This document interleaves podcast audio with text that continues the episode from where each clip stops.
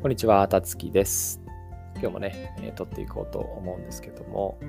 えー、今日は考え方というテーマでお話ししたいと思います。はい、前回別のエピソードでパレートの法則というものを紹介いたしました。ま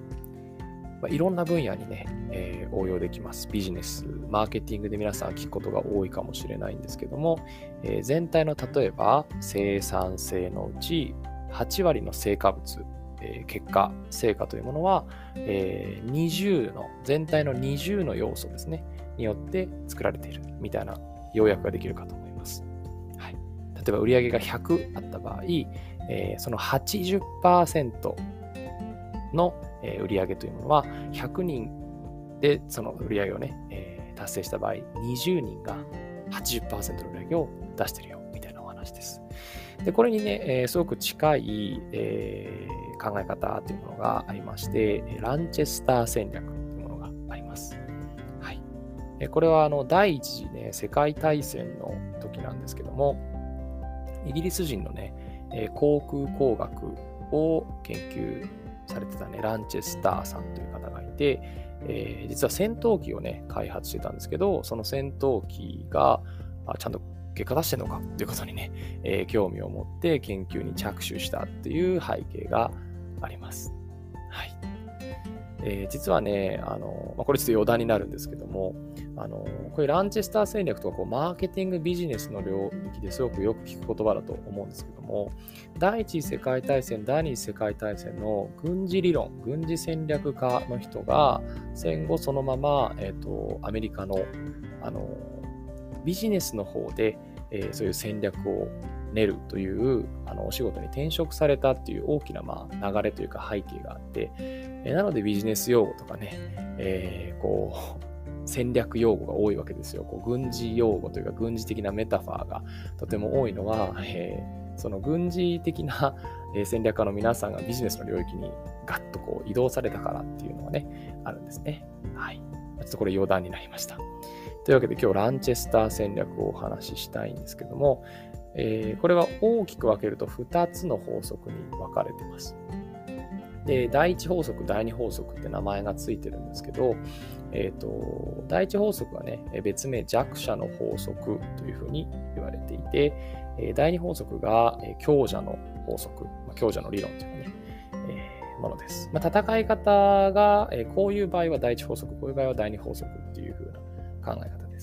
第1法則は1対1の戦いに関する法則で、第2法則はどちらかというとこう近代的な戦い方ですね。えー、集団対集団が、えー、広範囲にね、え渡って、えー、こう、戦いをする場合、まあ、まさに飛行機とか、あの空中戦とかそういうものはこちらに入るかなというふうに思うんですけども、えーとまあ、この両方に共通するのは戦闘力っていうのは、質かける量っていうふうに示すことができるよっていうことなんですね。何が違うかというと第二法則強者の法則の方は、えー、量が多ければ多いほど戦闘力が格段に伸びていくっていうことです。どういうことかというと質かける量の2乗というふうになってますね。はいえー、例えば、えーまあ、例えば第一法則も、えー、10の質があって10の量があれば100の戦闘力なんですけどもこれが第二法則に適用された場合、質が10であった場合、量が10だと10を2乗するので、10×10 の2乗、つまり100。なので戦闘力は1000というふうになったりします。はいえー、第二法則はね、えー、どっちかというとこう、なんて言うんでしょう、大きな会社がこう取るべき戦略みたいなイメージですかね、マーケティングの領域だと。はい。で、まあ、第一法則っていうのは、えっ、ー、と、こう、まあ、フリーランスが取るべき戦略というか、えー、個人戦ですね。はい。で僕はこれをあのビジネスとかマーケティングの分野として、まあ、お話しするというよりも、あのまあ、視点がね、えー、提供できればいいというふうに思っているので紹介しているんですけども、あの、ランチェスター戦略が、えー、結局こう、第一法則、第二法則っていうふうにあるわけなんですけども、えっと、まとめるとね、えー、結局、あの、一点突破に限るよってことを教えてくれてます。はい。で、例えば、あの、まあ、フリーランスになろうとしてたりとか、自分の強みとかね、自分はどうやって、えー、こう、どんな仕事に就いたらいいんだろうとか、えー、自分の得意分野なんだろうとか、えー、人生設計したりとか、そういうふうにするときに、あの、すごくこう、役に立つというか、面白い考え方を示してくれるので、えそれを紹介したいと思ってるんですけど、あのま弱者弱者の5大戦略とかね、え言われていたりします。で、えー、局地戦、一騎打ち、えー、一点集中みたいなね、キーワードがあったりします。その他にも接近戦とか陽動作戦っていうふうに、まあちょっとこう、軍事っぽい、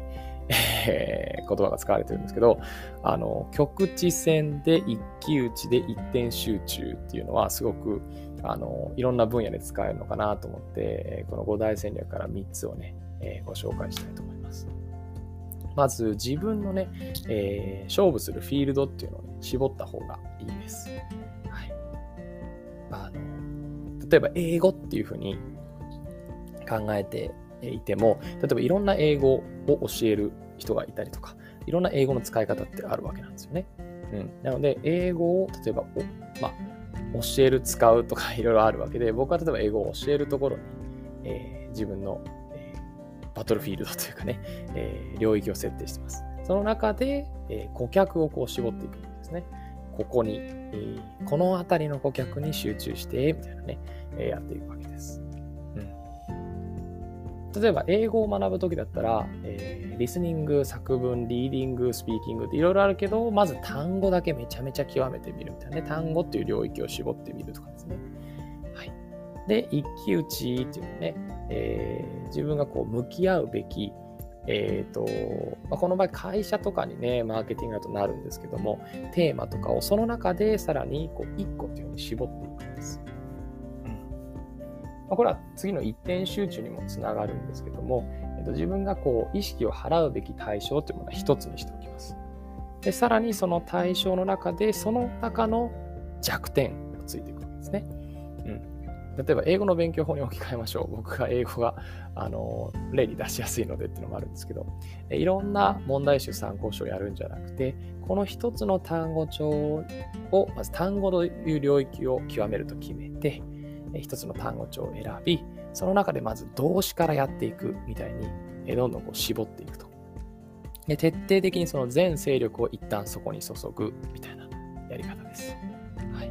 でそこをこうやあのずっとこう鍛え続けていくと、そこからブレイクスルーが起きてくるっていうことなんですね。ま、そこが例えばパレードの法則のように、えーと、8割の、ね、え結果を生み出してくれる、生産性を生み出してくれるような、え2割の要素だったら、ものすごく全体としての効果というか、えー、埋めるものは多くなるし、大きくなりますよね。うん、受験勉強とかをしててもあの、どういうふうに受験勉強を組み立てたらいいんですか？みたいなね、話をするんですけども、あの、まず得意科目をね、えー、1つから2つ作っていくところから、えー、説明したりします。はい。これはね、あの、本当いろんな分野に使える考え方なのかなというふうに思っているので、まあ、こうパレートの法則っていうね、エピソードと一緒に聞いていただいて、えー、ぜひ自分が一点集中すべきテーマっていうものをね、えー、見つけていただくといいのかなというふうに思ったりしています。はい。というわけで、今日はランチェスター戦略という考え方をご紹介してみました。はい。今日もね、聞いていただいてありがとうございます。また次回のエピソードでお会いしましょう。